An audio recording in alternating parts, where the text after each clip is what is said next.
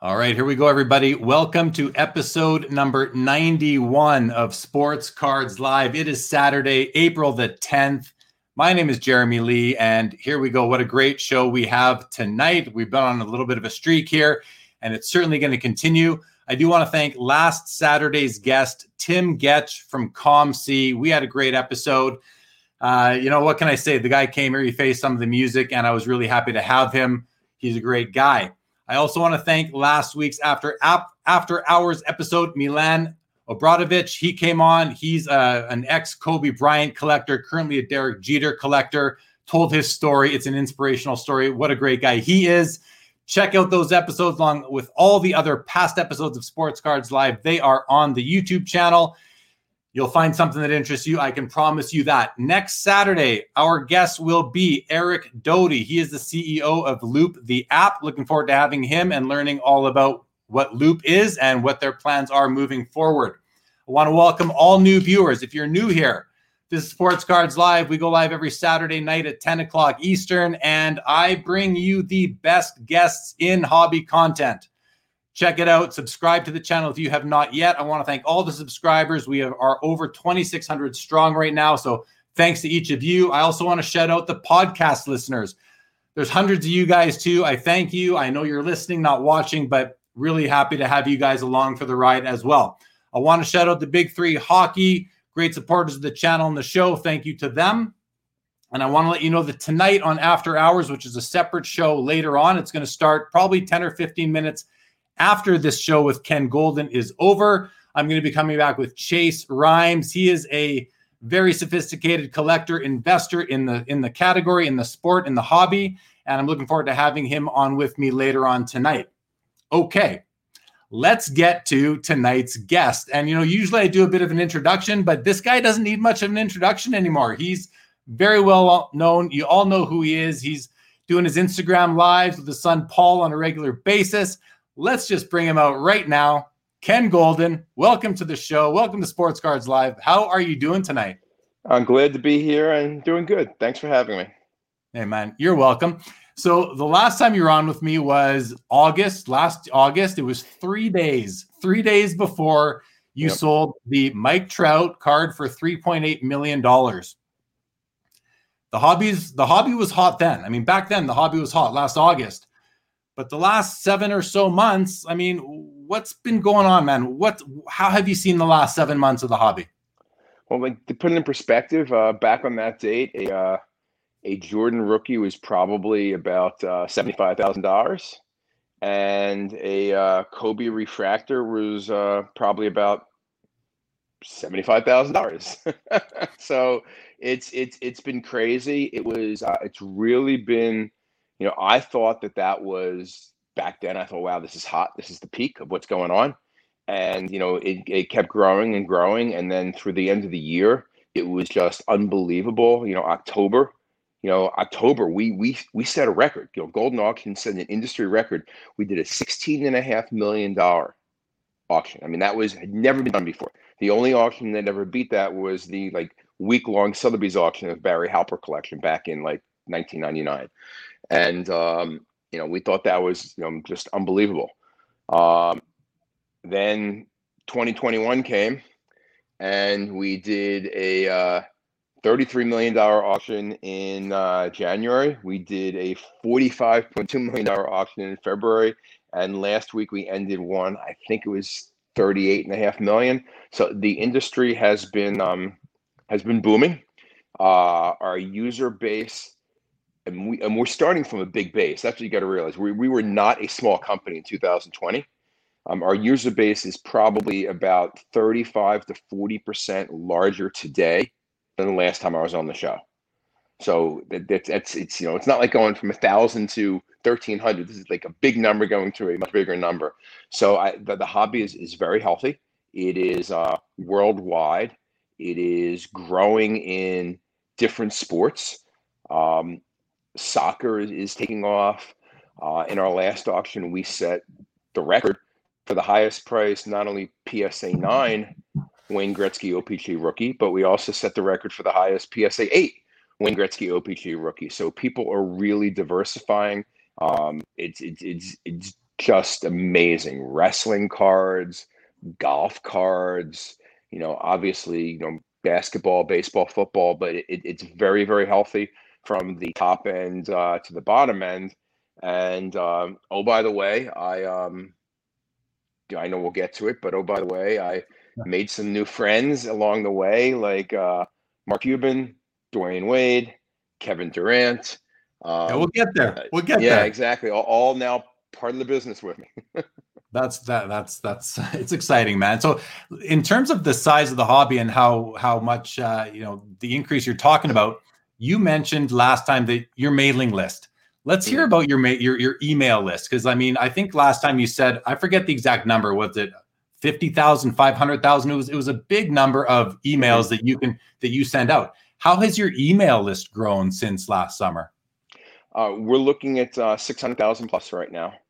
And it is it's it's you know it, it's tremendous. And people are you know they're they're looking for everything. On, on a daily basis we get new people who are just looking to buy something for 100 200 dollars. And um, you know we also get people who you know contact us have never bid with us before and they say they need unlimited because they want to bid you know on a seven figure card. And they've never you know their first bid basically with us is a uh, is a seven figure item.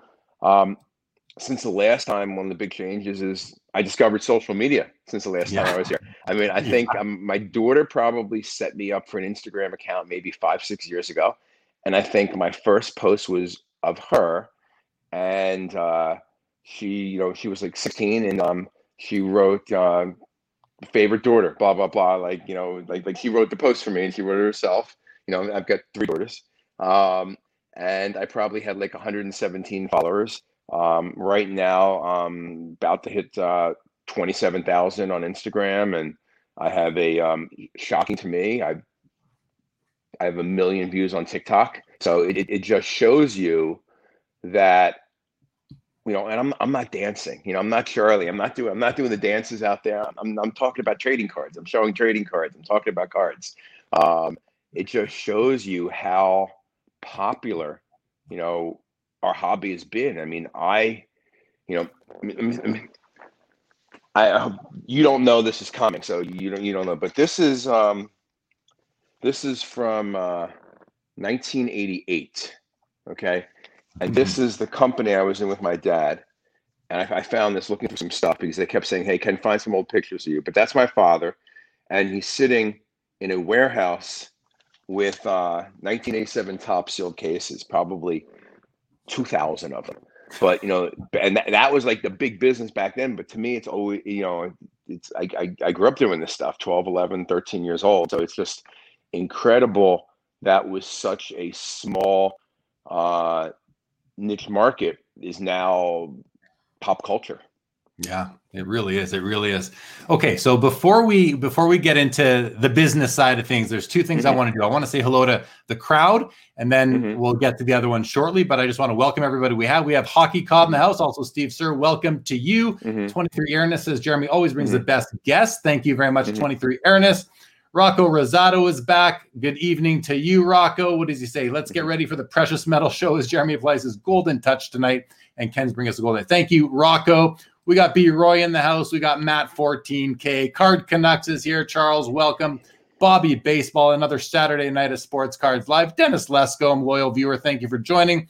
David Farmer is here. Jeremy Pringle, Cardboard Max, Ryan O'Hara, Jeff McMahon. Hello, everyone. Looking for another great show. Thank you, Jeff. Jose Prado, good evening. See, look at this, Ken. We're going up against WrestleMania tonight, and oh. right now we're winning. Thank you, yeah. Jose Prado. Wow. We got Sanderson Orr. We got my buddy Daniel's in the house. Terry mm-hmm. Fortune mm-hmm. is here. We got the Hobby Cop. Always listen on podcast, 1st mm-hmm. time live. I love hearing that. Welcome, Hobby Cop. Great to have you live. We got mm-hmm. Chad Shipper in the house. Benny Wu. Who is Chase? You'll find out tonight on After Hours. Mm-hmm. Stick around. Jason, Tell Chase I said hi. Tell Chase he said hi. hi. Chase. Yep. I well, he's watching right now, so he yep, says hi back. I'm sure. I hope. I hope he has a smile on his face. We got Jake from 90s B ball cards. Good evening, Jake. Repping Rajan in the house. We got LG. We got we got Joey Tribbiani in the house. Greg Novus, Kent Wong, my man. What do we have? We have Lappers Hockey. Hello, finally catching a live on Good Day. Ken, keep advocating and pushing the hobby mainstream. There you go. David Farmer wants to see some top cards. I did ask Ken to bring out a couple. We'll see later on if he did. I don't even know yet. Roy G, good evening to you. David Farmer, like the la- like the last show with Milan. Here's Ryan O'Hara says, "What does Ken think about hockey card market moving forward? Are you seeing many hockey cards consigned to him?" Let's take a little break and ask you to address this question, Ken. I, I think hockey's on the rise. Uh, I think that based on the um, you know the Gretzky sales and the two cards at seven figures certainly helped, and uh, you saw what happened with with hockey. You know, on on a Friday night, a record was sent on the OPC Gretzky, and then uh, on Saturday night broke that record. But what was amazing to me is I think we got like forty four thousand or something for an eight. And yeah, yeah. What typically happens is when you get big numbers, like we got five hundred fifty thousand dollars from Maradona. So everybody with with soccer cards all of a sudden can sign stuff. So whenever we put up a big number, we are um, we're getting it. And oh, here's the other thing. What I've done back when I met you last time, it was myself, it was Dave Ammerman, Johnny Kraus, and Steve Lucas. So we basically four people. Um, I now have more than doubled my consignment staff, and I've tried to get people who uh, who specialize. Um, you know, I've got um, Ryan Krupa, who knows hockey very well. I've got Jared Mast, formerly ran you know ran everything for Iconic, and he the guy the guy's a whiz. He knows like I tell him to give me four favorite categories, and I say I know you're going to say them all, but he, he knows everything. I've got. I, I know uh, Jared. I know Jared very well, actually. Well, okay. not very well, but we've uh, spent yeah. lots of time with together. Uh, Car- Carlos Citabello is is working for me now, and uh, Art Torres is working for me now. So I hired Art, Carlo, Ryan, Jared. We're gonna, so, yeah, I've doubled. We're gonna get. I've doubled the question okay. later. Yeah, we'll so, get but there. yeah, we'll so get it's about hockey. Hockey. Hockey's on the rise. I'm I'm very happy. Hockey's on. Good. Now, that makes me. You know, hockey's my first love, so I love to hear that. Mm-hmm. Keeping on, but we're going to keep going. We got Amish Dave Archer in the house, Corey Carr. We got David Farmer. Our NASCAR is going to be in the hobby. They are in the hobby. I, there more products coming out. I understand. We got Rich mm-hmm. Frank, Sanderson Door. Can't imagine how many views you would get if you did dance. I think that's pretty yes. funny. Scott Fiskus, good evening. We got Victor from All Time Greats blog. Colin Murray's here. JPO Art, how's it going, Jeremy and Ken? Happy to have you, JPO. Bobby Burrell in the house. Triple V. We got Joe Woodington, Rodman Martinez, one of my buddies says Saturday is not a Saturday without Sports Cards Live. Thank you so much, Rodman. Stephen Ho, hi Jeremy. Never bid with Goldin before. Look forward to bidding there soon. I'm sure you will. Lots of cards right up your alley, Stephen. Uh, okay, we got Eastridge, we got Brent Criswell, David Owens, we got Orb, we got we got and Yam Wax is in the house. Great to see you, Yam. Okay, the next thing I want to do, Ken, mm-hmm is I want to know before we get into the business side of things, we have to talk about mm-hmm. your celebrity son, Paul. Mm-hmm. Yeah. Because you, he's asleep. He's he's asleep now. That's, that's okay. but he's, you know, you you have him on. You you have your breaks with him. Paul's mm-hmm. breaks. You do that. Mm-hmm. You know, what's your what's your strategy there, and what do you think? What do you think we can do to to make sure for in terms of the longevity of the hobby? Mm-hmm. How can we get young kids involved now? Sure. So let me tell you how this started. Um, about a couple years ago, he, you know, you can see me so see, you know, bring I bring I bring home work a lot, and I've got got stuff here, and I've got, you know, a like a lockdown room in my basement where I keep all my stuff. So um, especially during um, during COVID, when we were locked down in New Jersey, you know, I couldn't couldn't go to the office. I basically told people with consignments, hey, ship them in raw cards. Ship them to ship them to my house. I'm going to break them down. So I sit there, you know, lock myself in. He wants to see, and he's looking at the cards, and he's knowing these players. You know, he's knowing the 2003 basketball players from Exquisite. He's knowing the 52, you know, 50 Topps. Oh, I know Mickey Mantle. I know Jackie Robinson. So he knows all this stuff. And um, then he said, "I want you, to, you know, want you to buy me packs. Want you to buy me packs." And when it started, he was six, and now he's seven. It's been going on for a while.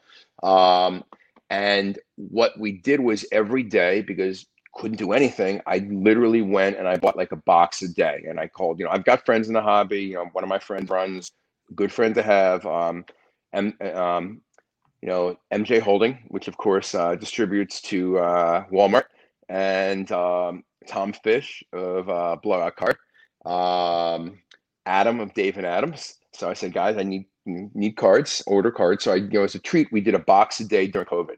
And then uh, Paul wanted to make videos, and he just you know did videos. He did two type of videos: gaming videos and then card videos, where he'd pull open up packs and like talk about every player. So I said, let's try this on Instagram Live.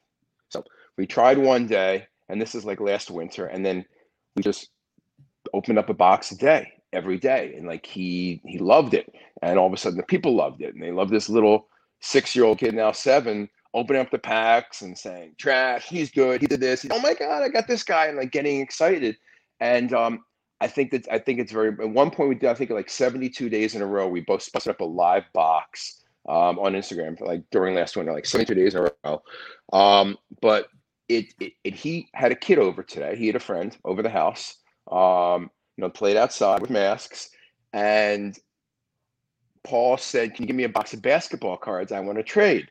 And in the back of my mind, my immediate thought is, Paul, you are going to have better basketball cards than whoever you are going to trade with because Paul, of course, the last the last thing that Paul broke open was let me see if this is so this is this is the box of Prizm that he just just opened up. So it's not a typical thing. Said, "Oh, I'm watching you trade, tried to find something you can give," but but the kids like it, you know, and and the other kids seven too. So I mean, I think it's I and and I think what has to happen with the manufacturers, I've said this, is I would like almost you can't require them to do it, but I'd like them to pick a brand and basically say, you know, tell the distributors this is the maximum price you're allowed to sell it at. You know, sell it at uh, a, a, a an and let look us as adults, us as dealers and investors, we're going to know, hey, they're going to make a lot of this product.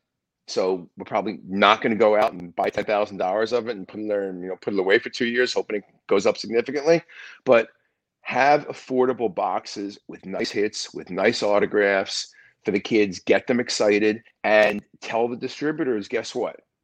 You can't quadruple the price before you know the day it comes out, and and just set set something as an introductory. Um, so the kids can get into it because it is cool, it is fun, and you see the excitement, you know, on, on Paul's face, you know, and people and people learn his nuances. Like he likes the autographs and the jersey cards more than he does, you know, like like a parallel Prizm. You know, it's not not like it's not like getting the parallel. And I kept saying, turn the card over, you're going to see it's numbered. So I, I think that it is uh, it is something that the kids love, and I will tell you, my first set of kids, you know, my daughters who were you know 21 and 24. Um, kids their age, when they grew up, they didn't care about this stuff. You know, when, when the kid's 21, they may be into it now, but they when they're 7, 8, 10, they weren't into it. They were into only video games. This is really big for them. So this is like really important because it, it enables us to have a foundation where we can build upon people growing up as trading cards as part of their not only childhood but part of their tradition part of their family tradition and i get so many people from around the world that tell me, you know, that people can sign because they see me opening up cards with my son. People tell me, oh, I, I love Paul. I do this and I do that. It's just, just it, it's great. But I, I, think that getting them into it at a young age and um, don't worry about the value. Don't worry about the cost. And I, look, I get some idiots all the time say, hey, you know, your your son didn't treat treat the card. That's you know the card well. You're, you know, I tell him like be careful with the cards. And, you know, and my I've got a three year old. She likes opening up cards, and when she goes, I go out and I've got like um like junk wax all all around my office. I keep junk wax, and so and I hate they're going to be offended by the fact I call this junk, but we know what it is. You know, so it's 91, 92 upper deck basketball. Okay. So if Carly's around or could be there and you know something can get damaged, I'll, I'll open up the 91, 92 with the three of them. But let them experience the joy of it. Let them, you know, read the names, let them learn about the history, let them see what, you know, what a hit is, these type of things. You know, it, it it's gonna it's it, it's it, it's gonna grow and it's gonna be important. And um, you know, that's why I do it. I do it, I started doing it because he was bored and it was a treat for him to open up the cards. And you know, I actually uh, part of the reason why I don't do it every single day anymore is I don't want him to get. You know, I want him to realize that it is a treat, that it is yeah. something special. That you know, you're not gonna, you know. Until you're 16 years old, you know your dad's not going to buy a box of cards. You're not going to open up every single day. You know, I want I want it to be special. Well, I hope that the fact that you're doing this with Paul and you've got lots of people watching inspires mm-hmm. other people to open up, yep. even if it is junk wax type of cards, because mm-hmm. that's how we grew up opening up yep. packs, reading, looking at the fronts, reading the yep. backs, cherishing them to some degree. And some some of us just playing, you know, throwing them against the wall for sport. But Yep. Okay. It's great. I love what you're doing with him. I think it's awesome. And I know a lot of people love, love it too. And to mm-hmm. the people who say to you that he's not treating the cards well, I mean, mm-hmm. it's okay. Cards, you know, it's, it's meant to be a fun thing. Okay. Let, let's get on to business now. So you took on an investor group. They injected, mm-hmm. I think the number is $40 million into Goldin Auctions. Is that, is that the mm-hmm. right number approximately? Um, it, it's the, it's, it's the, it's the number that we announced publicly. Yes. Fair, fair enough. Okay, so my, my questions are number one, how did this come about? And you alluded to it earlier, but who is this investor group made up of? But how did it come about is really what I want what so I'm curious about. What, what happens is, you know, and um, as everybody here, look, if, if if you do not know who I am, you know, I'm the founder and um, chairman of Goldin Auctions, and um, been doing this my whole life. And I would strongly suggest you know, if you do nothing else, go to Instagram and follow me. Follow at Ken Goldin Instagram because you're going to see some really big cards. You're going to see a lot of videos and and whatnot. So, but I, what I do and I've always done since I started the business in 2012 is I believe, you know, I want to grow my company, and I've always felt two ways for my company. One is do a better job than all of my competitors, and the second reason, second way, is to build the pie. Okay, if the base of collectors continues to grow, you know, it's going to be natural that some of that business is going to come to me. So I've gone out and I've tried to do a lot of media events. I've been on CNBC, I've been on Fox Business, I've been on ESPN, Good Morning America, everywhere you possibly can imagine. So as I got, got a lot of publicity in 2020, you know, once a week I'd get some investor group you know, some venture capitalist, equity fund, or an individual saying, I'd like to invest in gold, I'd like to invest in gold. And, and then as the records grew and grew and grew, especially after the trout, all of a sudden, oh, wow, baseball card for 3.9 million, you know, it, it came even more. So, you know, most of the people I just said, no, I'm not, you know, no, thank you, no, thank you, is standard. And I got an email and I replied, you know, no, thank you. But then something in the last sentence of the email caught my eye. And it was, that we were the founding investor of Barstool Sports. Okay. I said, Oh, I know Barstool Sports. Um, so I went back and I read his email and I contacted him. And at that time, I was working on my first auction with Sotheby's. And um, Sotheby's had signed something with me where they were interested in acquiring Goldin Auctions. Um, and then, so I'm going to tell you the whole story here. This is, we may cut some other, other stuff, but this is like the, the whole story. And I hope NDAs expire. You know, nobody watches yeah, this, better, right? So there you go. So. so, so, so I had Sotheby's and I had these people, um, and it was called the Chernin Group. So I spoke to spoke to uh, Matt Brown, who had contacted me. I said, "This is interesting," and he says he's looking at the business, and you know he really likes what we do. And so I got on a Zoom with him, and you know what I do with people is if I even have a mild amount of interest to make sure it's not some generic mass mailing, I said, tell me what you know about me. Tell me what you know about the company. And he proceeded to rattle off every big sale. He proceeded to talk about what I, what I did when I was 22 and 23 years old, which meant they did their research. I said, okay.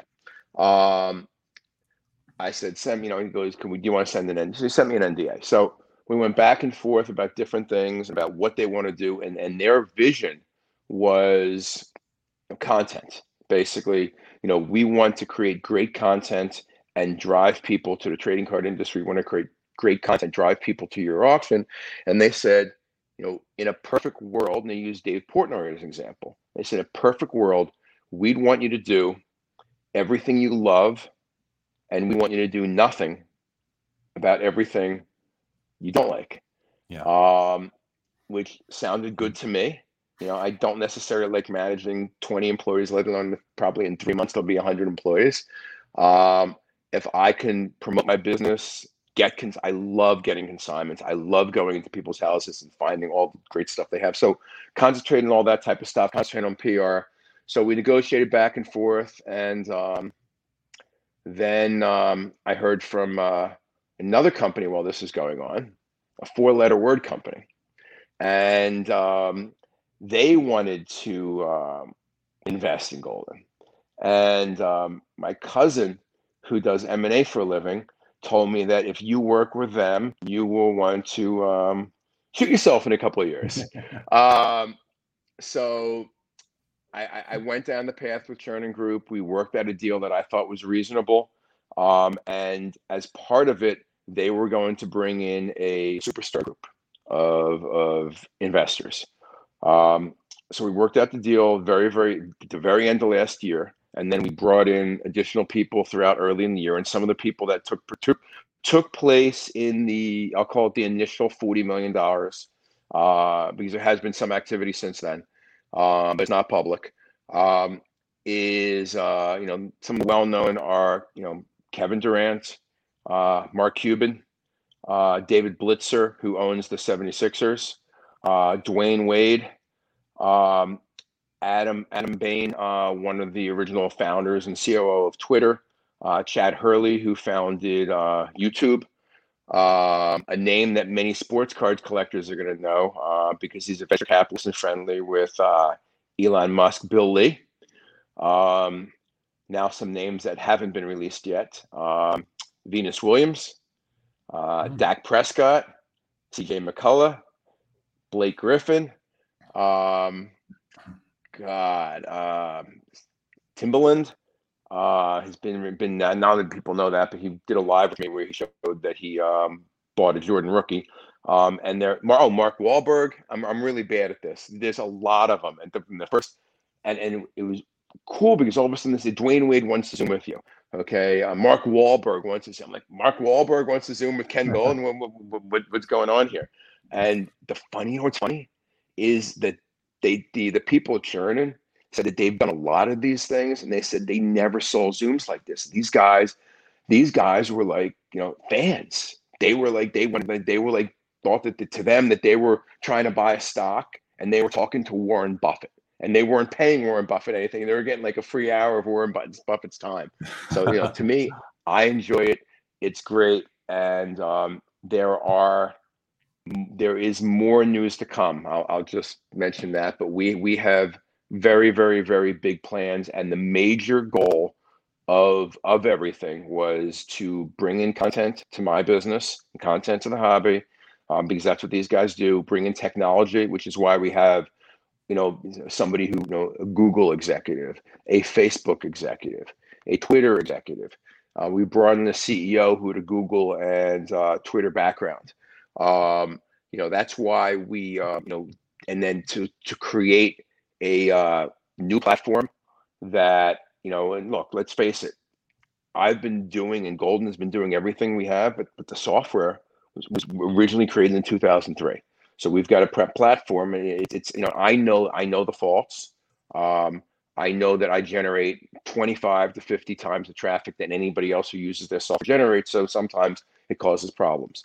Uh, that will be solved next month.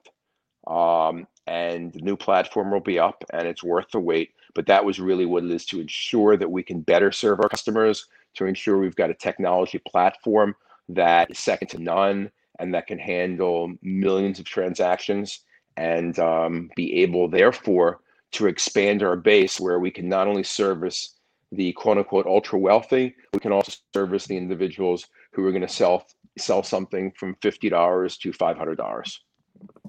I was going to ask you what the plan was for the capital injection, and is mm-hmm. it mostly to go to the new platform, or can can you speak to what where that forty or so million dollars is? Uh, you know, how you're putting that to use?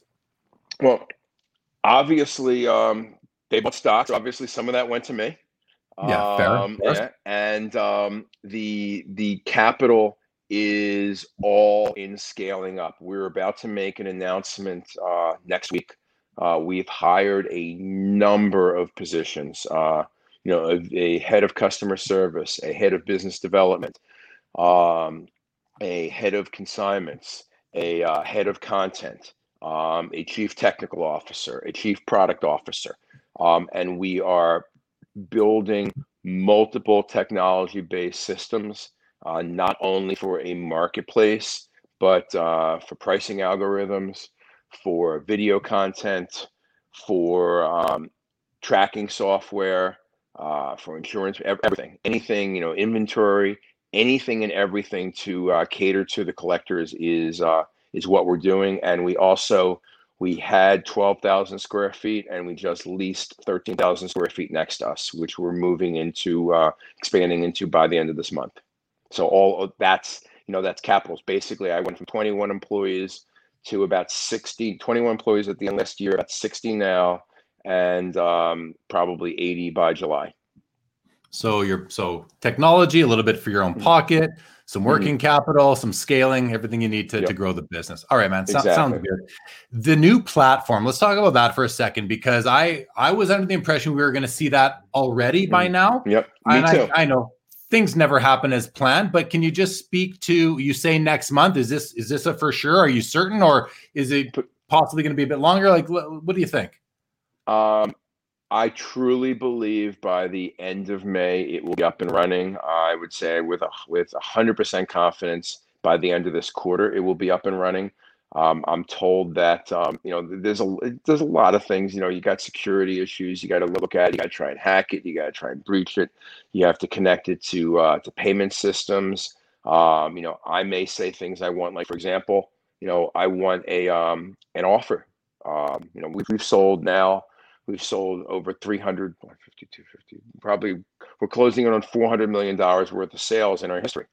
Um, so I want a feature on every single one of those items that you know if something's not an auction you saw something sold two years ago and and you'd like to buy it or you missed out an auction a week ago you can click a button and make an offer to the owner.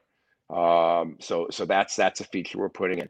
Uh, we want to have different sections to run different areas. So there's a lot of as things build you know we, we want to we find what what's missing. And you know they tell me you know technology is um, you can't rush tech you know, my original hope was that it was going to be the end of February, um, and then April. But I'm I'm highly, from what I've seen, from what I've seen, I'm highly confident in uh, in the uh, late May uh, late May launch.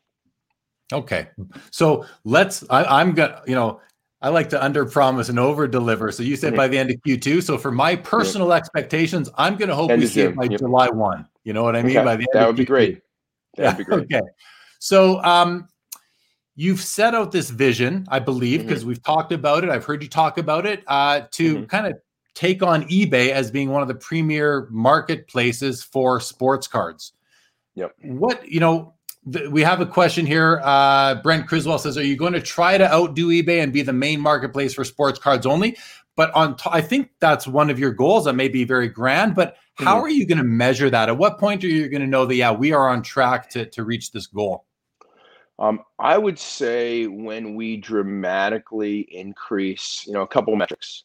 Uh, first of all, when our average price point goes dramatically down, because that means that we are servicing um, a lot more cards that are driving the price down. I would say that when we have a user base that really is quadruple where we are now, because the users we have now are, are mostly tailored to you know even if I go in the low end, five hundred dollars and up. Um, for us to really penetrate that market, we have to have have significantly, significantly, significantly more users that are going to want to buy the, the fifty dollar, the $75 the hundred hundred dollar items, and you know, and we might go to two different ends of the platform. We might li- literally like, we call our top auctions Goldin Elite.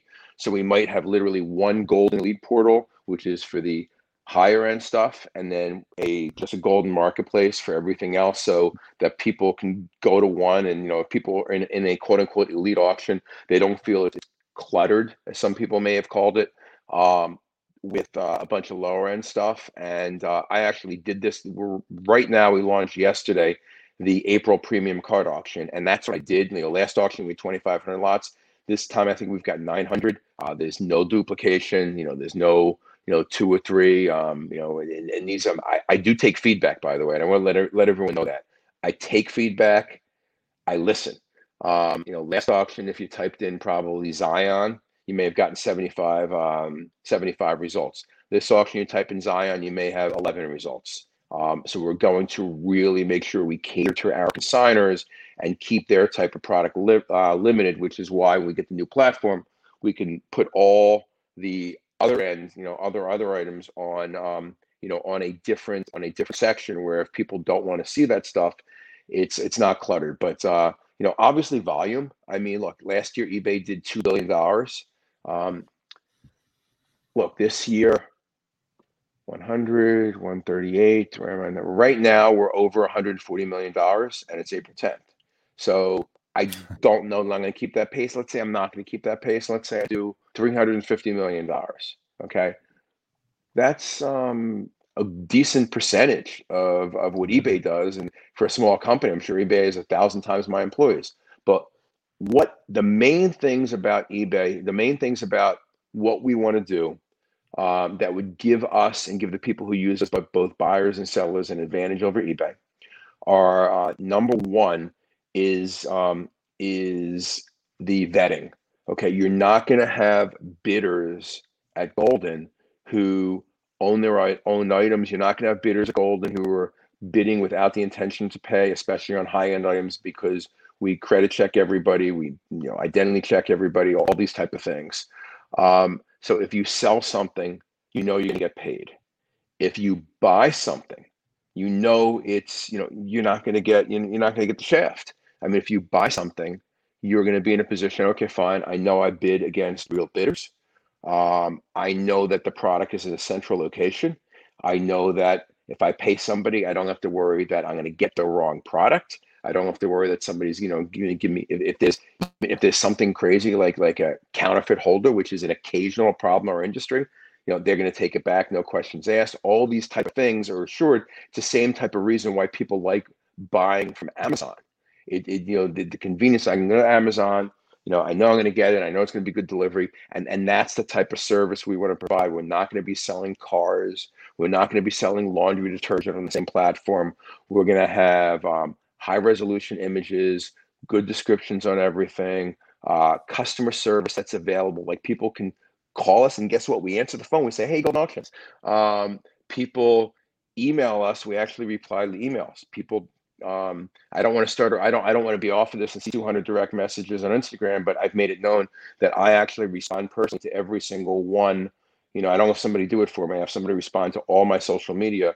You know, I I, I respond personally all my social media. So there's different ways to contact us, and it's kind of like the way that StockX and Goat took the majority of the sneaker market off of eBay. That's what we're looking to do for the uh, sports card market.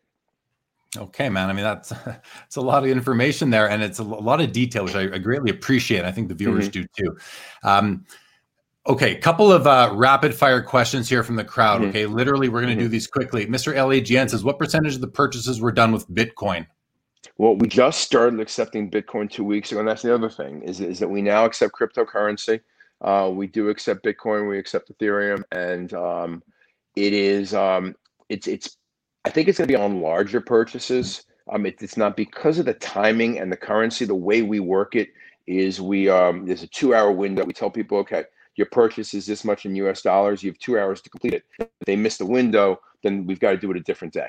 Um, so this way we, we lock in our currency risk, which is what we try to avoid. But right, right now, right now it's less than one percent. I think as it goes out and as people learn about it, but both but the purchases have been higher end. Like we sold the Jay Z card that sold for one hundred thirty four thousand. That was a Bitcoin purchase. Oh, um, so I, I, also think it allows consigners with ultra high end items the potential that there's some billionaire out there with six hundred million dollars stuck in cryptocurrency that wants to spend some of it and um, you know do it do it with Goldin. Yeah, why not? So maybe, maybe, maybe they overpay and you get a really good price as a result. Yeah, Okay, next question from uh, Hershey's Cards. Will Golden Elves ever start a fractional share division? Um, we currently have fractional share companies as our customers. Um, you know, they bid and they do private sales, and um, I would never rule anything out. Smart. Okay, let's move along. The next thing I want to talk about are the the buyer profiles. Like, who are the customers? Who are buying these cards right now? So, you know, a couple of things on that. Number one, again, who are they? Are they committed to this to the hobby long term?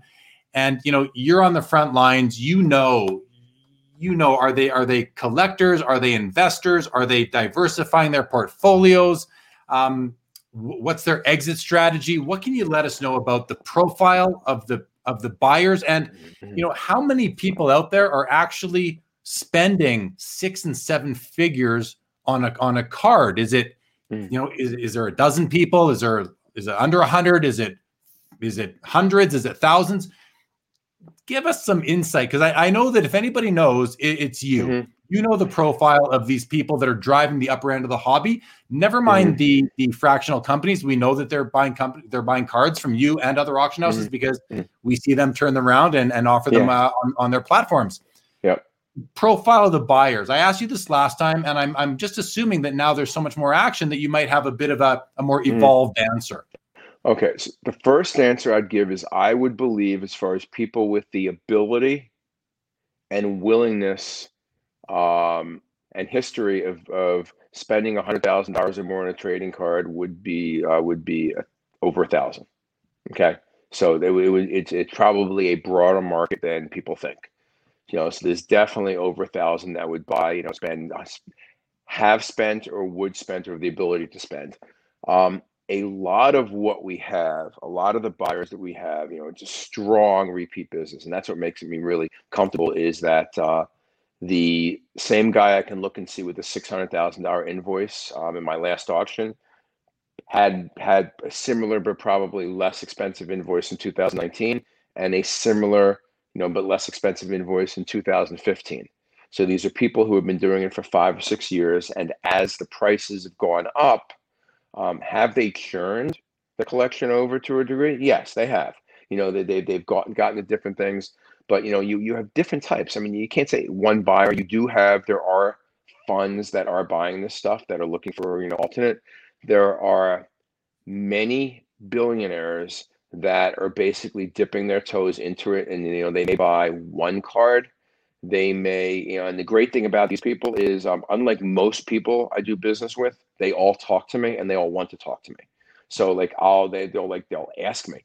I'll say, yeah, I've got this Brady coming up, or I've got this LeBron exquisite coming up, or or they'll talk about you know they'll talk about Michael Jordan, they'll talk about you know Kobe, they'll talk about other others. So so they actually communicate with me, so I know what they're looking for, and I know what they um you know what they want, and I can you know you know give give them at least my opinion on you know what I think.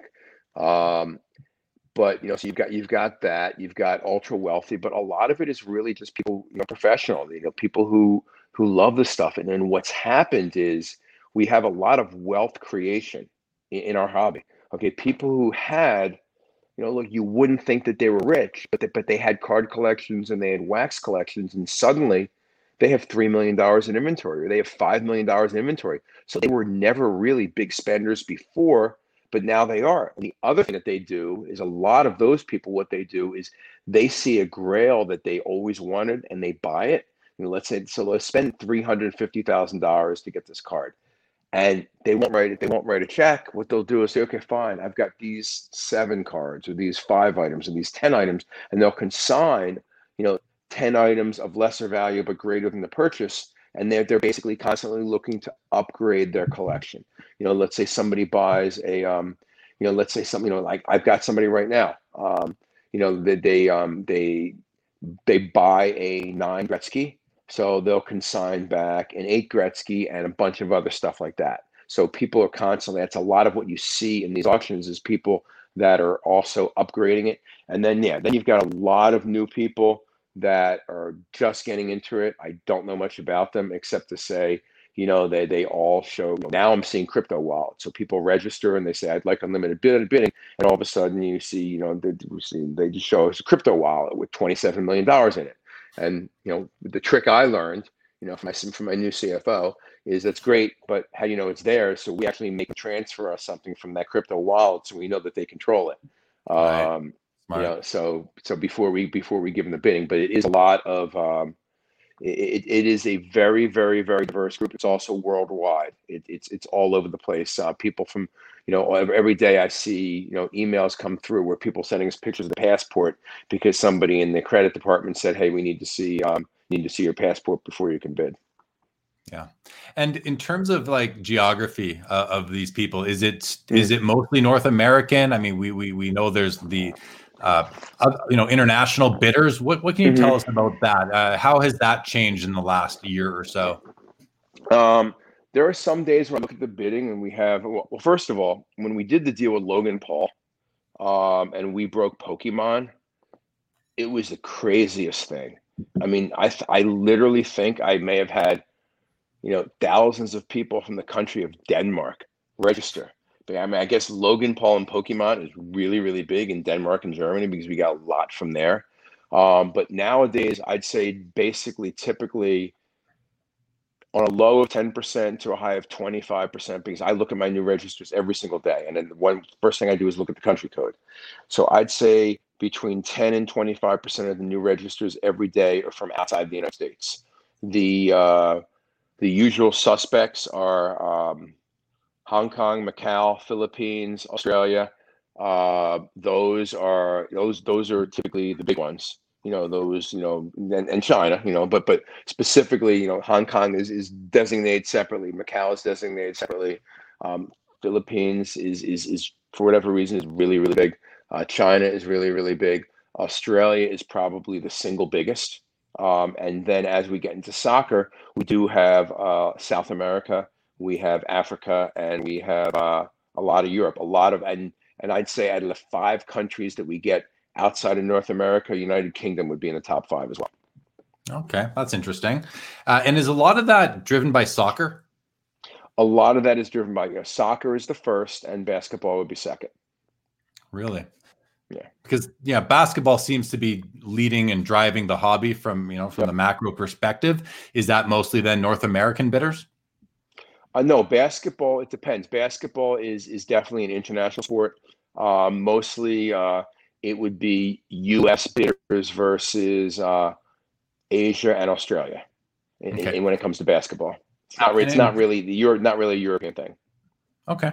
And in terms of the again sticking on the buyer profiles, uh, athletes and celebrities. You know, I know you, you've talked about it. You've, I mean, some of your mm-hmm. investors, I believe, are. And I actually wanted to ask you this in terms of the investors, and we'll segue from there. But in terms of the, of the investor group, are any of these guys and and gals, or any of them um, collectors as well? And are they buying? Are they buying cards at the auction, or are they simply just investing in Goldin Auctions?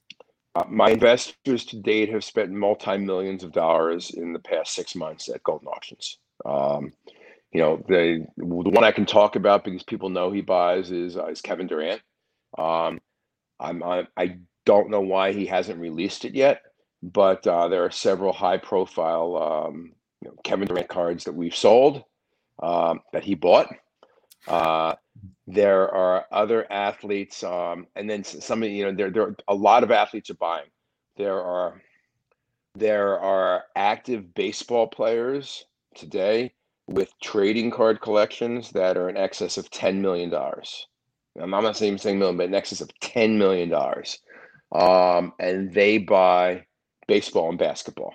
I mean, you know, there's one one who buys everything. You know, one who buys you know, soccer and, and and and everything else. This is an absolute, absolute, absolute whale. Um, but yeah, the, the investors are the investors are buying. Um, one of my, I won't mention the purchase, um, but one of my tech investors made what I would consider an unusual purchase because it wasn't like a standard card. You know, wasn't like a standard card from a standard sport. Um, but it was, you know, it was a big purchase. Um, but yeah, they, they are. I think they did it because they enjoy it. They see upside, and I think also they, you know, figured, okay, hey, fine, I'm, you know, I'm in here, and um, you know, I've got Ken to talk to. I mean, I tell all these guys, listen, I don't care if you buy it from me, but talk to me before you buy anything. Before you go to go to eBay and hit the buy it now for two hundred seventy six thousand dollars on an item that I think is worth eighty grand, so just ask me. Um, you know, ask me my opinion first. So, just in general, when it comes to this category of of hobby participant, are they? What's your gut feel? Are these guys are they in it for the long term, or are they are they investors? Are they collectors? How do you see them uh, when it comes to the investor collector dichotomy? Uh, I think they're both.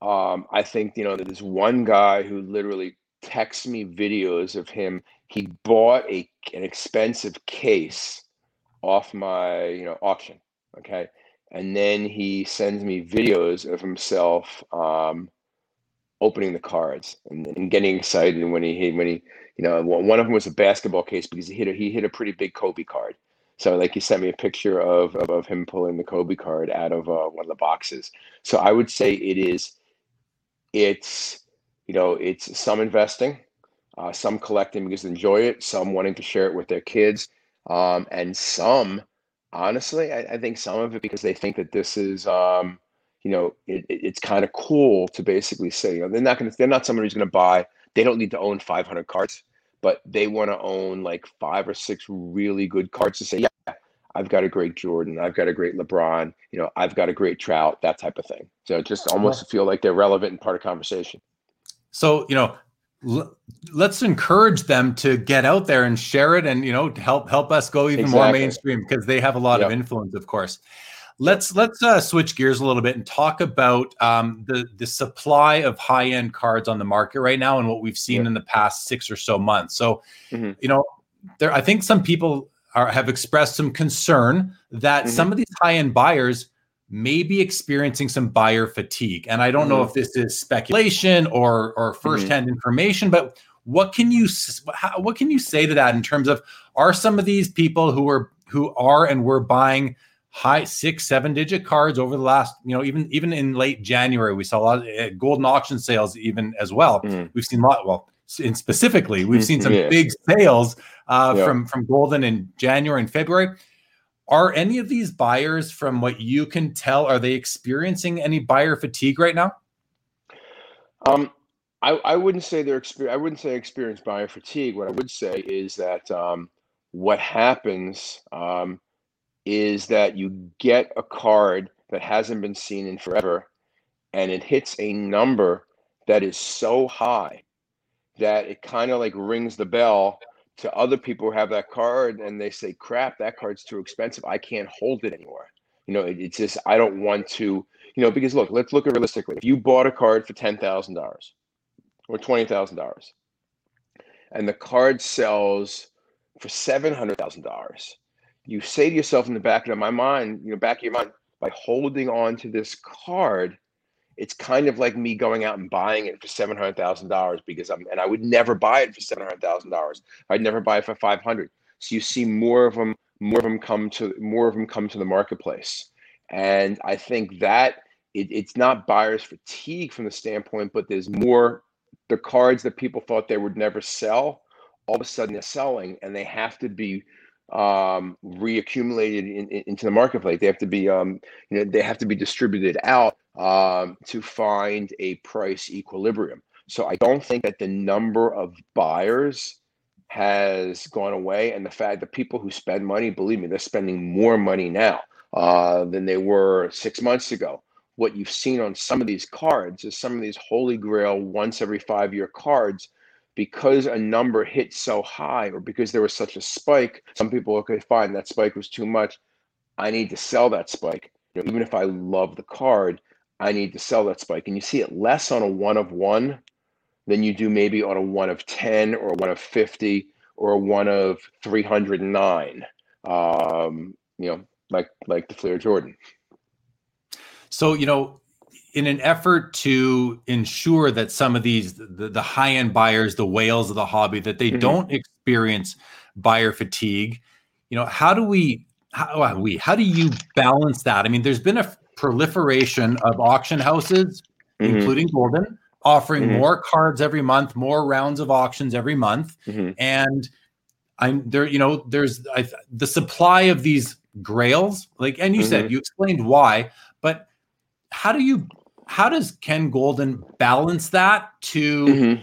you know do you have any inclination to trickle out cards or is it just like whatever comes in we're going to list? How, how do you how do you balance that for the long-term sustainability of all this? Well i can guarantee you we we do not go whatever comes in uh, we're going to list. Um, as an example at one point in time i had four 1952 Topps Mickey Mantle PSA 8 sitting on my desk. Four. Okay. So you haven't seen 452 Mantle PSA 8s in an auction, have you? Um, so, you know, we, we, we have, we, and this is what, this is what I try and explain. Okay. So right now I'm going to give people the, like the landscape of, of the marketplace. So eBay as a whole did $2 billion last year. Okay. I'm going to, I'm going to be a little bit aggressive now. So eBay as a whole did two billion. Gold's on a pace of 500 million, and eBay of that two billion may have had a small portion of the marketplace. Okay, a small portion, a certain portion of the high end market. I think I had higher. So I would say that Goldin probably is over 50% of the high end trading card market.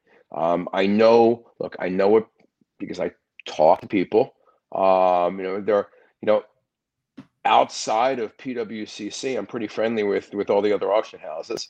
Um, and you know, I know people's numbers. You know, my guess would be that we are by far the largest this year. Uh, the two eBay, so you know, I think that Heritage is uh, is a distant second, and the two big eBay eBay sellers are third and fourth. And between the four of us, we're probably like ninety percent of the high end market. So people, if you see something at Goldin, it doesn't mean it's quote unquote plentiful. What it means is is that we have such a high percentage of that marketplace that people are giving us giving us that stuff and they should because we have all the buyers that will do it um, i think that some of the stuff my personal opinion is that the marketplace for basketball ran so hot for 18 months because you don't see this in baseball you don't see people aren't complaining you know the high end hockey market there's too much high end hockey on the marketplace or too much high end soccer on the marketplace um, or they're not even complaining there's too much high end baseball in the marketplace what they're complaining about is too much jordan it's too much lebron it's too much Luka, it's too much Zion. You know, you know me. I'm gonna, I'm gonna talk straight. That's what they're. That's what they're. That's what they're saying. There's too much. Okay. Yeah. So what happens is the Jordan rookie in particular went from 250, where it was constantly gaining momentum, and then all of a sudden on January 30th, we had two sales. Both cards went for $720,000. And it just, people's eyes popped out. And people who never thought that they would sell a PSA 10 Jordan, all of a sudden, they're all trying to sell the PSA 10 Jordan. They're all trying to take advantage of that marketplace. So you have maybe the population of Jordans didn't didn't change. I've been watching PSA Pop Report. I think during this time, there's been one more card graded a 10 during all this time. Uh, so they've, they've got a tight grip on that. And we yeah. talk about that later. Um, but so, so it's not like more of them were created because no more were created, but it's just more people. It rang their bell and said, okay, fine, it's time to sell. So it's, it's like a stock, like Tesla hits a peak and people say, "Oh my God, I can't believe it went up 160 points in a day." And over the next two weeks, everybody sells. Okay, and it goes down and down and down until it finds an equilibrium. And that's what I think happened with the 86 Jordan in particular. And I even said it on my live the 31st, where I said, you know, I wish it didn't go for seven. I'm happy for my consigners, but I would have preferred a nice big sale of 400,000. If we had a nice big sale of 400,000, we would have been slowly going up uh, over the past two months instead of you know, slowly going down. And then, then I think we hit a plateau. I think like at 425, we hit a plateau because I sold two of them at 480 and one of them at 510 last week. Um, so I think that it's hit that equilibrium, but that's what has to happen is it's not that people lose interest. It's not like there's more creative because it's not. All of these cards are very limited. All of these cards, especially the numbered ones, you can all see the pop report. The problem comes in when the entire pop report is all of a sudden for sale at the same time it doesn't mean the card's going to quote unquote crash. What it means is that people who wanted to buy that card are going to get their one opportunity to buy it for less than they would have been able to buy it two months ago, three months ago, or four months ago. And the people who took advantage of that are, are going to be happy. You want to, if you want to buy for the long term, you want to buy when these things happen because you know, again, it's not like they went back and re look, it's not like they went back and reprinted the Luka Prizm Gold. They did. You know, there's still there's still only 10 of them. But because a couple hit the market at the same time, the second one went went for went for went for less than the first. And and because you lost the bidder. So it's definitely not fatigue. What it is is more choices and more high-end cards that become available. People have to choose a little bit more. And and my viewpoint on that, if I can say something to people with 86 Fleer, if you own 86 Fleer, keep them. Legitimately, don't next 30 days, next 60 days, don't contact any auction house to sell your PSA 8 Jordan rookies or your PSA 7 Jordan rookies or your PSA 9 Jordan rookies. Write down what I'm telling you right now. My personal opinion is those PSA 7s, those PSA 8s, and those PSA 9s are going to go for more in 90 days than they are today because we saw a slide.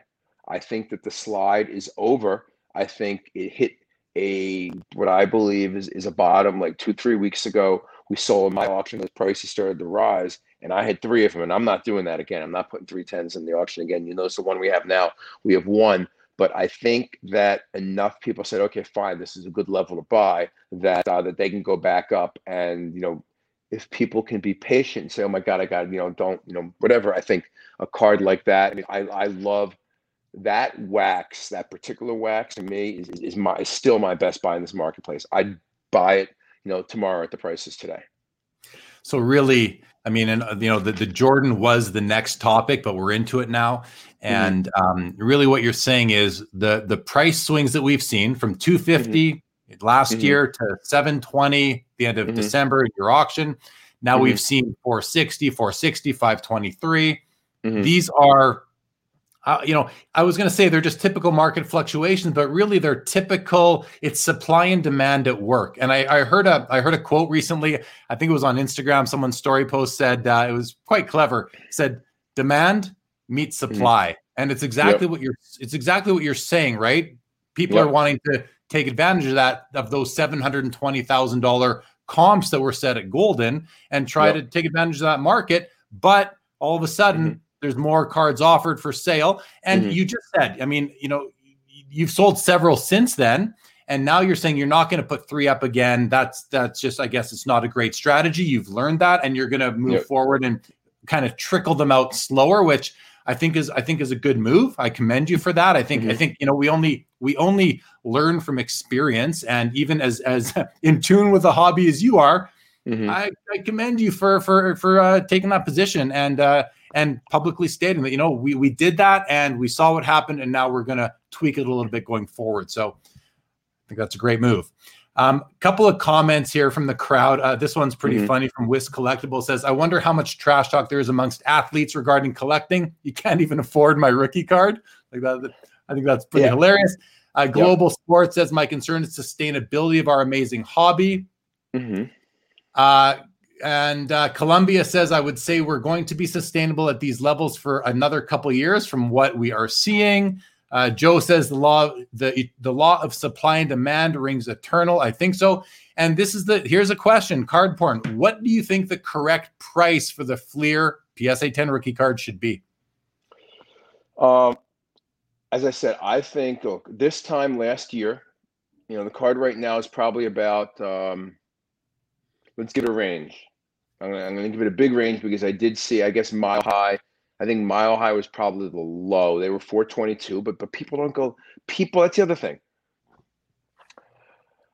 Don't go to an auction that specializes in 1940s or 50s cards, or don't go to an auction that specializes uh, to a large degree in early 20th century and 19th century card and give them your shiny LeBron card or give them your Jordan rookie. It's, it's stupid. I mean, I know it, it's it's like it's like dumb, and some and some of the moves to me is like, why why why does this happen? I think the range is 435, 440 to five and a quarter right now. Um, I expect it to stay in that range for uh, for a while. I'd like it to see it stay in that range literally for like a year. I mean, let let let everybody who bought at a hundred or under slowly pass it off. Um, and what people don't know is I've sold about 18 Fleer 10s privately this year.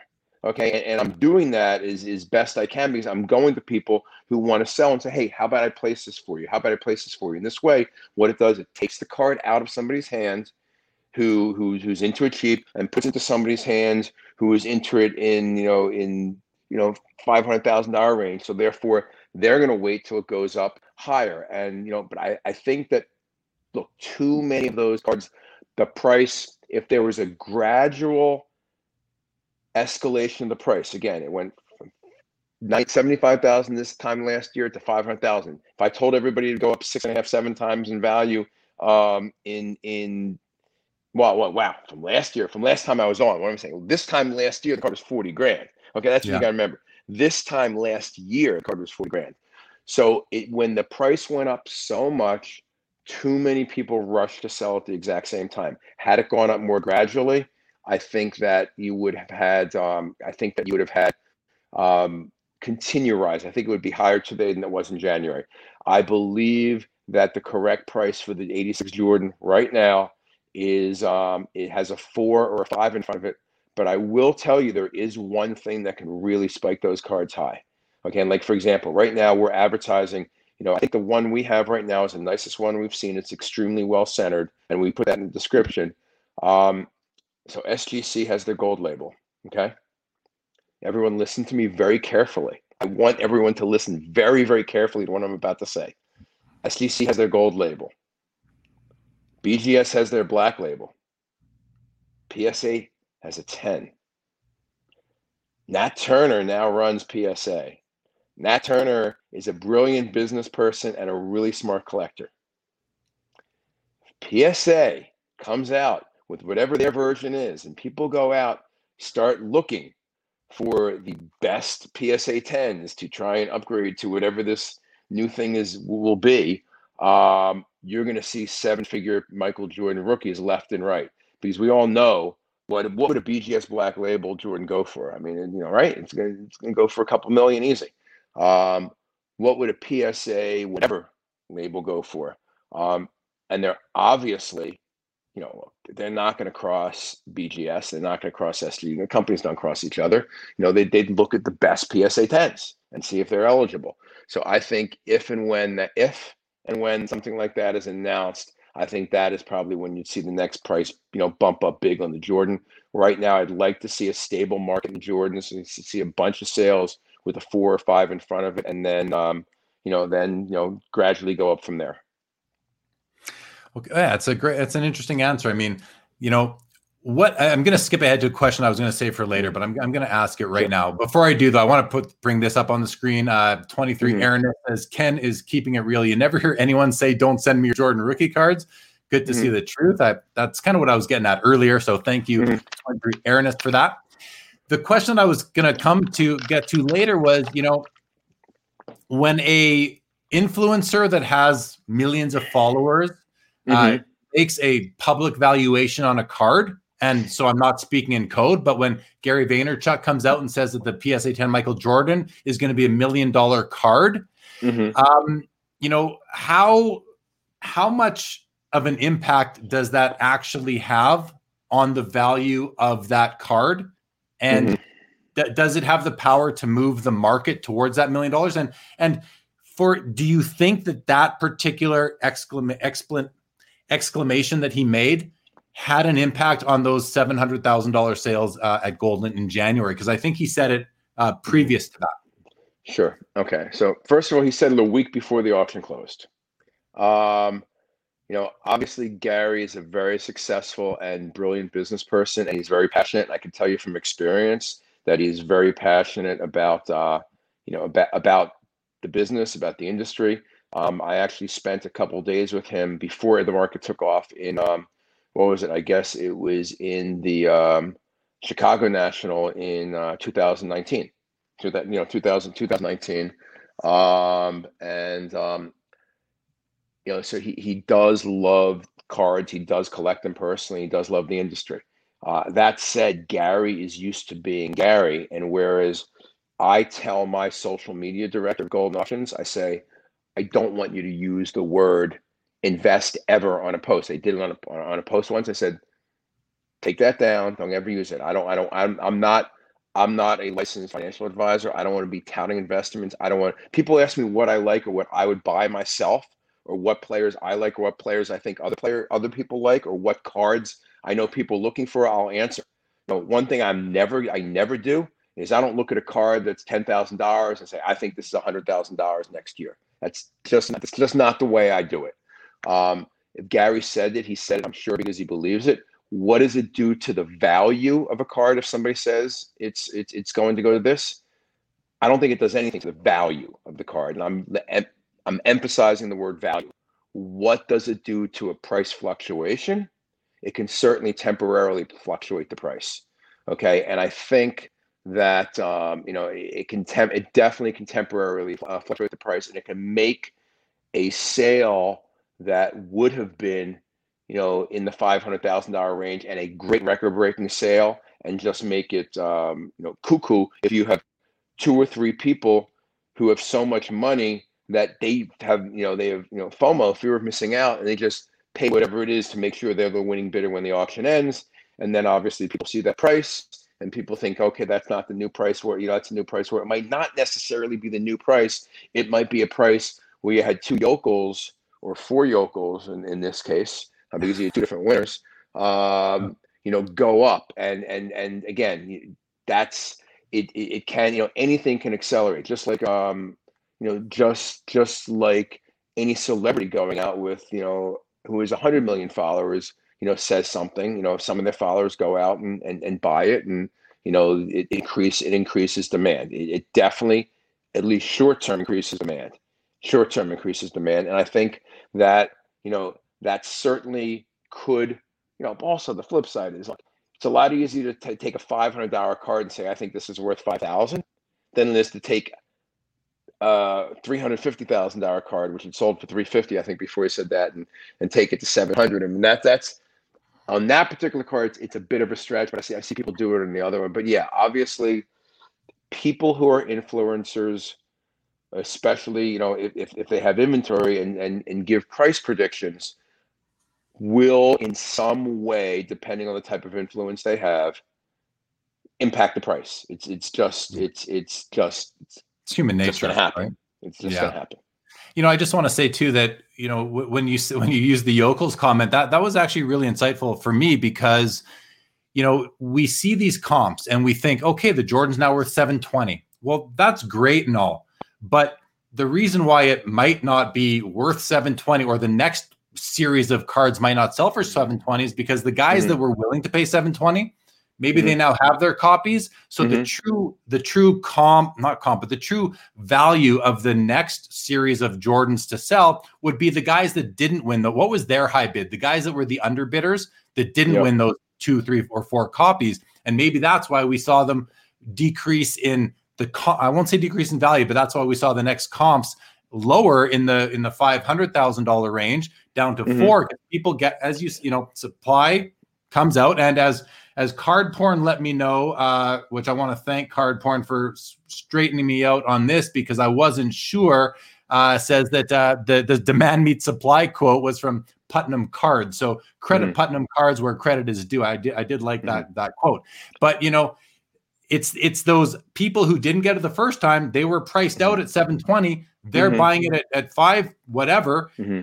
It's not. It's comps are you know, comps to me are not true values of the cards. Uh, mm-hmm. Move on a go forward basis. It, it's an it's it's instructive. It's indicative of what they last sold for, but really, mm-hmm. it's the underbidder that I think sets the new value that we can refer to when we're looking at what's going to come next. Yeah, I mean, look, if we, look, my person, my personal opinion is, I think the 500 range uh, is, is a long term uh, sustainable range for the uh, the Fleer PSA 10, which for a card that is produced in that type of uh, quantity is is a tremendous price. But Jordan is look, Jordan is the goat. Jordan is the most collectible athlete in the world. It is worldwide. There are definitely 300 people in the world who would who would spend half a million dollars uh, on that card. Um, and once enough of them change hands, in that in that 475 525 range once enough of them change hands that's when perhaps it can go up and you know maybe hit a million dollars. Um, but but yeah there has to be it has to be a churn to me. Again I'm, I'm, a, I'm a yeah it had there has to be a churn. It's not like one day you know to me we're not like one day just 500 and then boom the next sale is a million. That's it, it's an unnatural spike that is yeah. going to lead to excess uh, excess selling. Just just think, like a stock would and I think that's why you said you want to see it stay at that five hundred thousand dollar level until the end of the year, so that we can yeah. we can kind of get that that support or that foundation of value. Building of, a base, just like they say in stocks. Building, building a base. base. Yep. Exactly, exactly.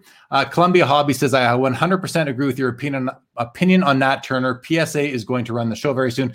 Uh, mm-hmm. I, I, thought that was going to go to um, when you mentioned that uh, that PSA. You know, if they come out with a, a new designation, Are you mm. saying that something's in the works? Do you know something's in the works, or are you just speculating?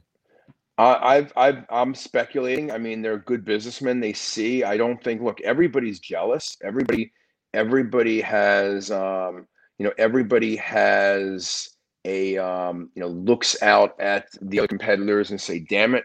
You know, I, I don't. You know, everyone wants to get records. I mean, if you don't think that PSA and Beckett are competitive when they're, you know, the different prices set, yeah. I mean, if if I'm if if I'm you know if I'm PSA, I'm going to say, yeah, we we want to do something so that people don't value a black label um, higher than they do a PSA 10. And and right now, people value a black label higher than they do a PSA 10. You know, so that that's something that you know that's something that I would do. Um, that's something that I've spoken to other dealers and uh, other dealers who are tuned in, you know, have told me they've heard that, you know, down the road, something like that's going to come. You know, look, let's face it, right now, you know what PSA has to do? They got to grade 10 million cards and get them, get them the hell back to customers who are waiting. That's what PSA has to do right now. And that, that is and should be their primary focus. But uh, down the road, I think you're going to see a lot of things that the hobbyists are really going to like and that is going to be a value add for collectors who use their service as well as a, a big boost to people who have inventory are you you know with the new platform coming by the end of q2 are you mm-hmm. uh are, are you ready for the influx that you may be faced with and uh so that you don't get into the some of the similar situations that some other companies uh, in the hobby have faced recently uh yeah, I mean, 100%. I mean, we actually, um, you know, I'm very responsive on email. I mean, I, I, I like read the info emails. If I don't see them respond to, I respond to people myself. Man, I, I mean, I mean, like legit may respond to someone sending an email two in the morning asking, you know, saying that they haven't gotten their order. I'll say, what's, you know, when did you order? I'll look up their name or something like that for them. Um, you know, on the forums, I, you know, direct message people and say, hey, because I don't know their name, I say, give me your name and you know, you know, give me your name, give me your email, so I can look it up and try and get your, you know, your order bump to the top. Um, and I know I'm going to say this stuff, and I'm just going to people going to bury me trying to help them. So please don't do that. Um, but you know, so we had COVID. Okay, the office we went a full year without a thing, and we had we had a case where my controller and my assistant controller, uh, both were out with COVID. Uh, I literally had one guy in the hospital. We had two thirds of the staff out. Luckily, I didn't get it you know, I, you know, I, I've been vaccinated, but I, I, still, if they say you can catch it, I didn't get it. But, you know, so it really backed up our shipping. And for the first time, we were getting shipping complaints because, you know, you know, we, we typically, if an auction closes on a Sunday and people pay by, people wire us Monday, we ship those orders on Monday. That's normally what it is. And if they pay by credit card on Monday, you know, it takes 24 hours to process. We ship those orders on a Tuesday. It's always been our habit. So I don't like seeing this. It, it, it annoys me. I want people to know good service. So yeah, no, I, I will. I will not allow that to happen. I will. You know, I will make sure if if our capacity is to ship a thousand orders a day, um, then we're not going to sell more than a thousand orders a day. If our capacity is 600 orders a day, we are not going to sell more than 600 items in a day. I mean, it, it, it just, just, just not going to freaking happen. I mean, it's simple business. You cannot, I mean, you don't see McDonald's selling 15,000 burgers per restaurant when they can only make 5,000, do you? And tell the other people, well, you can come back tomorrow for your burger. It just can't happen. It can't happen in any business. I, I know it happens in our industry. It's shocking it happens in our industry. Um, all those companies need to fix themselves, but it will not happen at Goldin Auctions. We will not, under any circumstance, commit to do something that we can't, uh, you know, satisfy. Okay. I like to hear that. Uh, 23 Aaron says Ken is accurate. He's replied to many of my emails sent to the main Goldin email address. Amazing customer service. And I mean, I'll say I send you, I send you emails, and it's like before I hit send, you've responded back to me. So yep. you are you are quick on the trigger when it comes to your emails mm-hmm. for sure. There's mm-hmm. a couple of questions that have passed. I'm not going to bring them up, so I'm not going to go searching for them right now. But mm-hmm.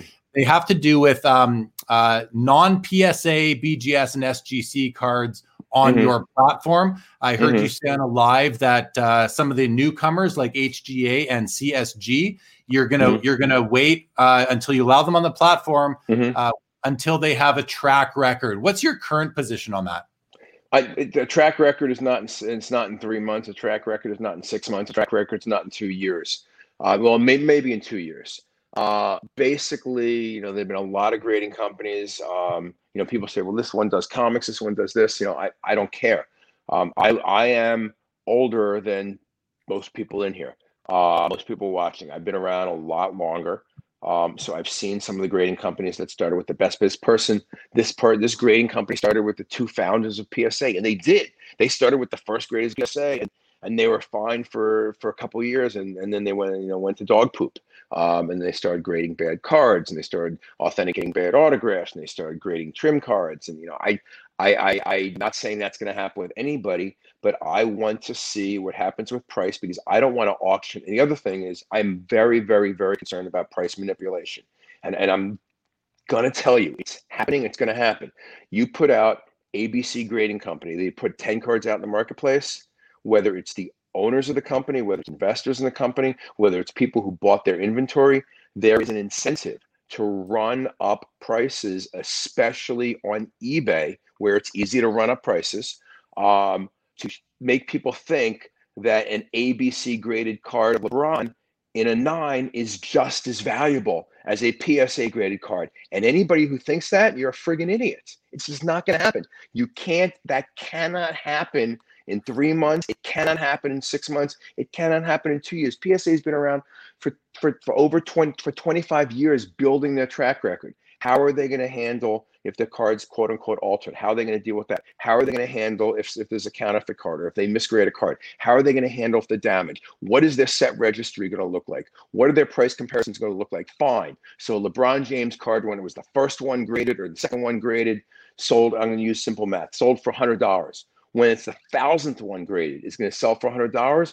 or is it going to sell for $10 because only a small percentage, only a very, very, very small percentage of people want their card in that holder. So if you have a big card, whether it's an early 20th century card, whether it's a 1950s card, whether it's an 86 card, whether it's a 2003 card or a 2021 card, okay, you, and, and you send it to, to one of these companies without a track record, and again, a track record is not they grade comics well a track record is they've been grading trading cards with with historical historical patterns of sports cards showing what they go for for multiple years.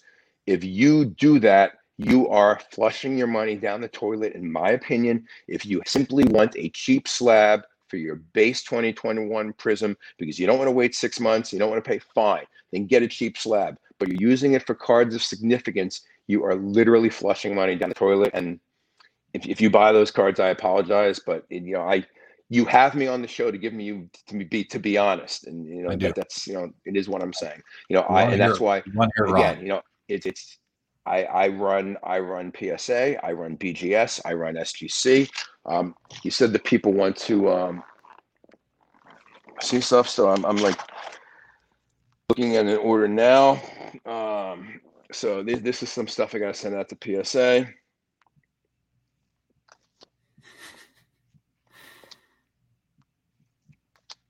Oh, I love that one right there. I'll go back. There it is. That's 50, the 53. These are from for those of you who saw the great find I made um, when I when I pulled over my car on the uh, on the, on the turnpike and I did it in my office and showed these are some of the cards from the find. Is a second 53 Mays. So all Ooh. of these are heading. Oh, look at this baby. Yeah, gorgeous. So um, and then I got where, where the heck's the Mantles? Uh, PSA, PSA.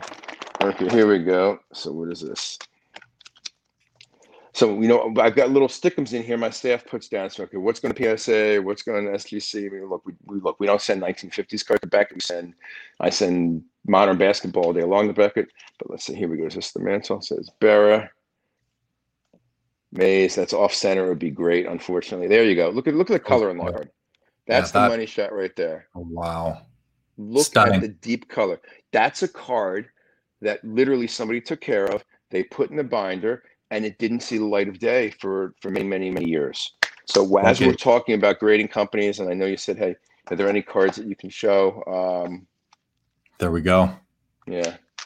Very nice. So let me ask you this, or can can I then can I then infer that your advice to the hobby right now is to you know wait for the uh, the PSAs, the BGSs, and the SGCs to kind of get through their backlog? Are you saying be patient with these companies and wait to send your cards to them before sending them to any other companies? Is is that kind of what well, I'm hearing? Well, first first of all, SGC doesn't have a backlog right? Okay. I mean, SG, SGC, you know, I know for a fact. I mean, I, I was I was down there recently. They don't have a backlog. They're, they're shipping orders in 30 days. Uh, PSA, if you have higher end cards, they're going to get you your cards fast. If you use one of the express services, uh, BGS, same thing. If you use an express service, look, they, those companies are honoring the express service fees.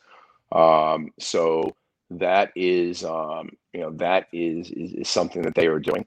Um, but yeah, no, I mean, if, if you just if you just want a card protected, fine. But you know, putting in putting in a penny sleeve, putting in a card saver as well. That that protects it until they slow down. I think you're going to see a lot of news coming out this year on these companies clearing up, doing you know, moving mountains to clear up their backlog.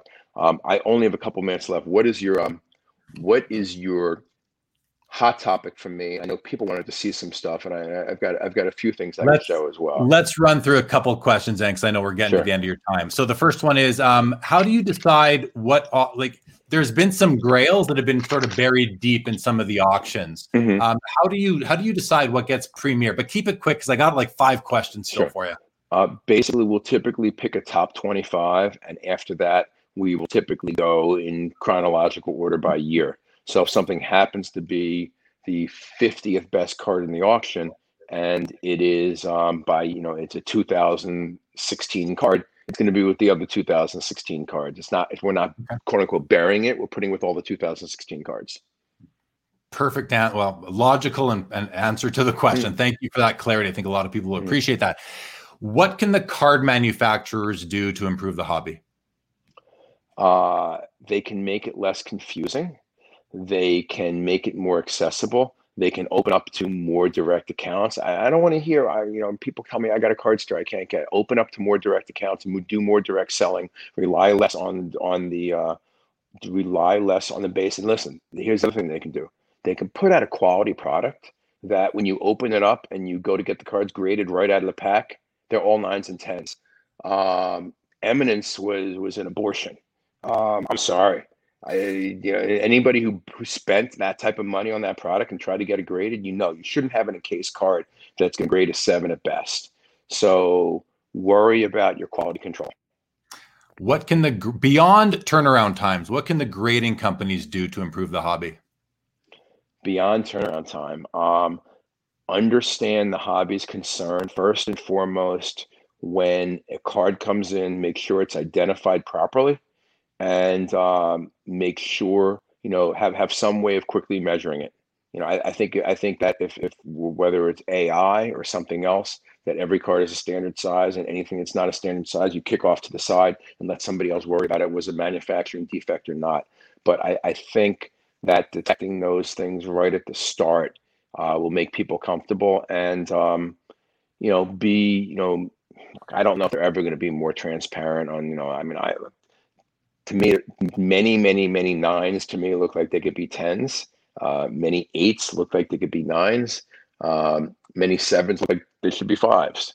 You know, so um, you know, I'd say consistency, transparency, and uh, really make the consumer feel that when you are buying a card in their holder, um, you know it's the right card. You know it's authentic. You know it's all original um, and and stand behind your product. Okay, and what may or may not be my last question, very quickly, how? I mean, you're out there now, Ken. You're you've been out mm-hmm. there for a while. CNBC, mm-hmm. all, all, the news outlets, the, mm-hmm. your Instagram live. You you know your marketing strategy. You as the face of of, of Goldin Auctions. You as mm-hmm. a lot of people consider the face of the hobby right now. Mm-hmm. How are you managing your image with all the attention on you and on the hobby? Um, by nature, I am very, very, very competitive, and I can be very blunt. And um, I'm actually trying now, you know, especially since I had, uh, you know, I had vocal cord surgery in, in February. You know, talking too loud and yelling. So I'm trying to make sure that I don't knee jerk, that I um, I don't immediately knee jerk, that I give some thought when, when something comes up before I respond. Um, as far as an image, yeah, I, I recognize it. It's, it's like amazing to me. You know, I, I, I the DMs I get is amazing. People saying you're inspiration. People in their 20s and 30s saying, you know, after I did the investment deal, you know, they see, you know, because obviously Mark Cuban, Shark Tank is like, like the biggest name. You know, I showed this to my parents so they understood what I did. You know, I un- understand what I do for a living. You know, you you've given, you know, affirmation. I mean, all these things. One people saying, thank you for leading the movement. I'm like, what movement am I leading? Um, but I recognize that it is a responsibility and, and i am at this point a very very important voice i mean i would i would i would agree with you probably you've got you've got look you've got people like steve aoki and, and gary vaynerchuk and other people who are, have other professions you know that they're more well known than me but as far as people who have done this in their entire life and this is their, their, their this is their job I'll pro- i probably am the most well-known person um, so it, it is a responsibility and i realize now more than maybe i did three months ago that I have to be careful what I say. Um, I need to not make unless it's like an April Fool's joke, you know, about Juan, you know, Juan Uribe or something. Um, I need to not uh, not make jokes because some people may not know I'm kidding and they may take it seriously. But but it is a big responsibility, and also really, I'm I'm the cheerleader for the hobby. I mean, like I'm going to be on Fox Business, and when I when I go on, I don't just go on and talk about Goldin Auctions. I go on, and I talk about the business. So I'll be on Fox Business. My next TV appearance will be this Monday at 11:45 a.m. Eastern Time on uh, Varney Company. But yeah, I I need to be the cheerleader for the hobby, and I also need to make sure that um, to the best of my ability, the industry steers clear of um, of any negativity. I, I got to ask you this uh, in a few short sentences. Your thoughts on on, on the impact of Topps going public again? Uh, I think it's great. I think it's going to be a lot of transparency. I think that the some of the sports leagues are going to be under pressure. I'd love nothing better than to see Topps basketball license. If, if if that's what comes out of this, I mean, look, I think every one of you, your viewers, and maybe like I, I, I actually can't haven't been able to see the comments. Um, but I think that I think that if Topps was you know was putting out Topps Chrome again, uh, you know, it, it, it, would just be absolutely awesome. I, I think that we'll be able to see, for a large degree, their production numbers, which which will be great. We're going to see some transparency, and they probably know that. Um, there probably will be a push to make more. You know, when you're public, you're have more of a push to hit numbers. So there yeah. is going to be more of a push to hit numbers. But I think it's really good. I think it's good for the hobby that they have something that is uh, public. And uh, hold on one second. Yeah. I'm off in two. I'm off in two seconds, Jen. My wife called me. um, what's the next big thing we're going to hear from Ken Goldin? Uh, I think the next big thing is going to be what the new Goldin Auctions is going to be able to offer. Uh, what when we have the platform up and ready, what the platform is going to be able to do, and how that will enable us to have a significantly larger reach throughout the world. My final question when can we have you back on the show? Um, when you see something that is newsworthy and say, "Oh my God, I talked to him about that," um, you know, let me do that. The other thing, well, you know what? I am building a studio in my basement, so um, so I can actually go down there because right now I'm one level below the um, my bedroom. Um, I want to get two, and once I do that, then I'll I'll be uh, you know more accessible. The ten o'clock lives, or you know, my wife doesn't love them. uh, and I'm sorry we start so late. If, if my kid once my kids get older, we'll uh, we'll start earlier. I promise. All right, man. Listen, thank you, Ken, so much. Your transparency, your raw honesty. I, I appreciate. Mm-hmm. I know in the comments people appreciate it too. Mm-hmm. Get out of here, man. You're, you're, yeah, good. Have a good you're one. Good. Good night, everybody. Bye. Thank you so much. Thank you, yeah. Ken. All right, everybody. So, hey, uh, that was awesome. Thank you, everybody, for tuning in uh, with Ken. And I got to say, if I didn't get to your questions, your comments, I apologize. I'm sorry uh, to Dawadin. I just couldn't ask him what the real price of the Jerry Rice PSA 10 is. There's some other questions I just did not get to, and I do apologize for that. But listen, th- this show, we're going to wrap this up right away here. Thanks again to Ken Goldin. That was awesome. I appreciate everybody in the comments, strong viewership. Uh, I'll let everybody know I'm going to be ending this one right away. And then in about nine minutes' time, Chase Rhymes is going to join me on After Hours, brand new broadcast. Check it out from the YouTube channel. That'll be going live again in about nine minutes. and we will we will debrief the episode we just had. I actually tasked Chase with picking out a few tidbits from the show with Ken so we can get into them, debrief the episode a little bit, dive into a couple of subjects. Then we're going to learn a bit about uh, about Chase Rhymes, his approach. He's a sophisticated collector, investor in the hobby, uh, someone that I spent a lot of time with on Clubhouse, uh, talking about these things. So that's it for now, guys. Um, let me just say thanks for tuning in. If you're not yet subscribed to the YouTube channel, please subscribe. I appreciate it. Again, bringing you the best guests in hobby content. And I intend to continue doing so. So I thank you all for tuning in. I'll be back in about 10 minutes with Chase Rhymes on After Hours. And uh, look forward to seeing you all next Saturday as well with Eric Doty is the CEO of Loupe the app. He'll be joining me next Saturday. I'm excited to learn about that.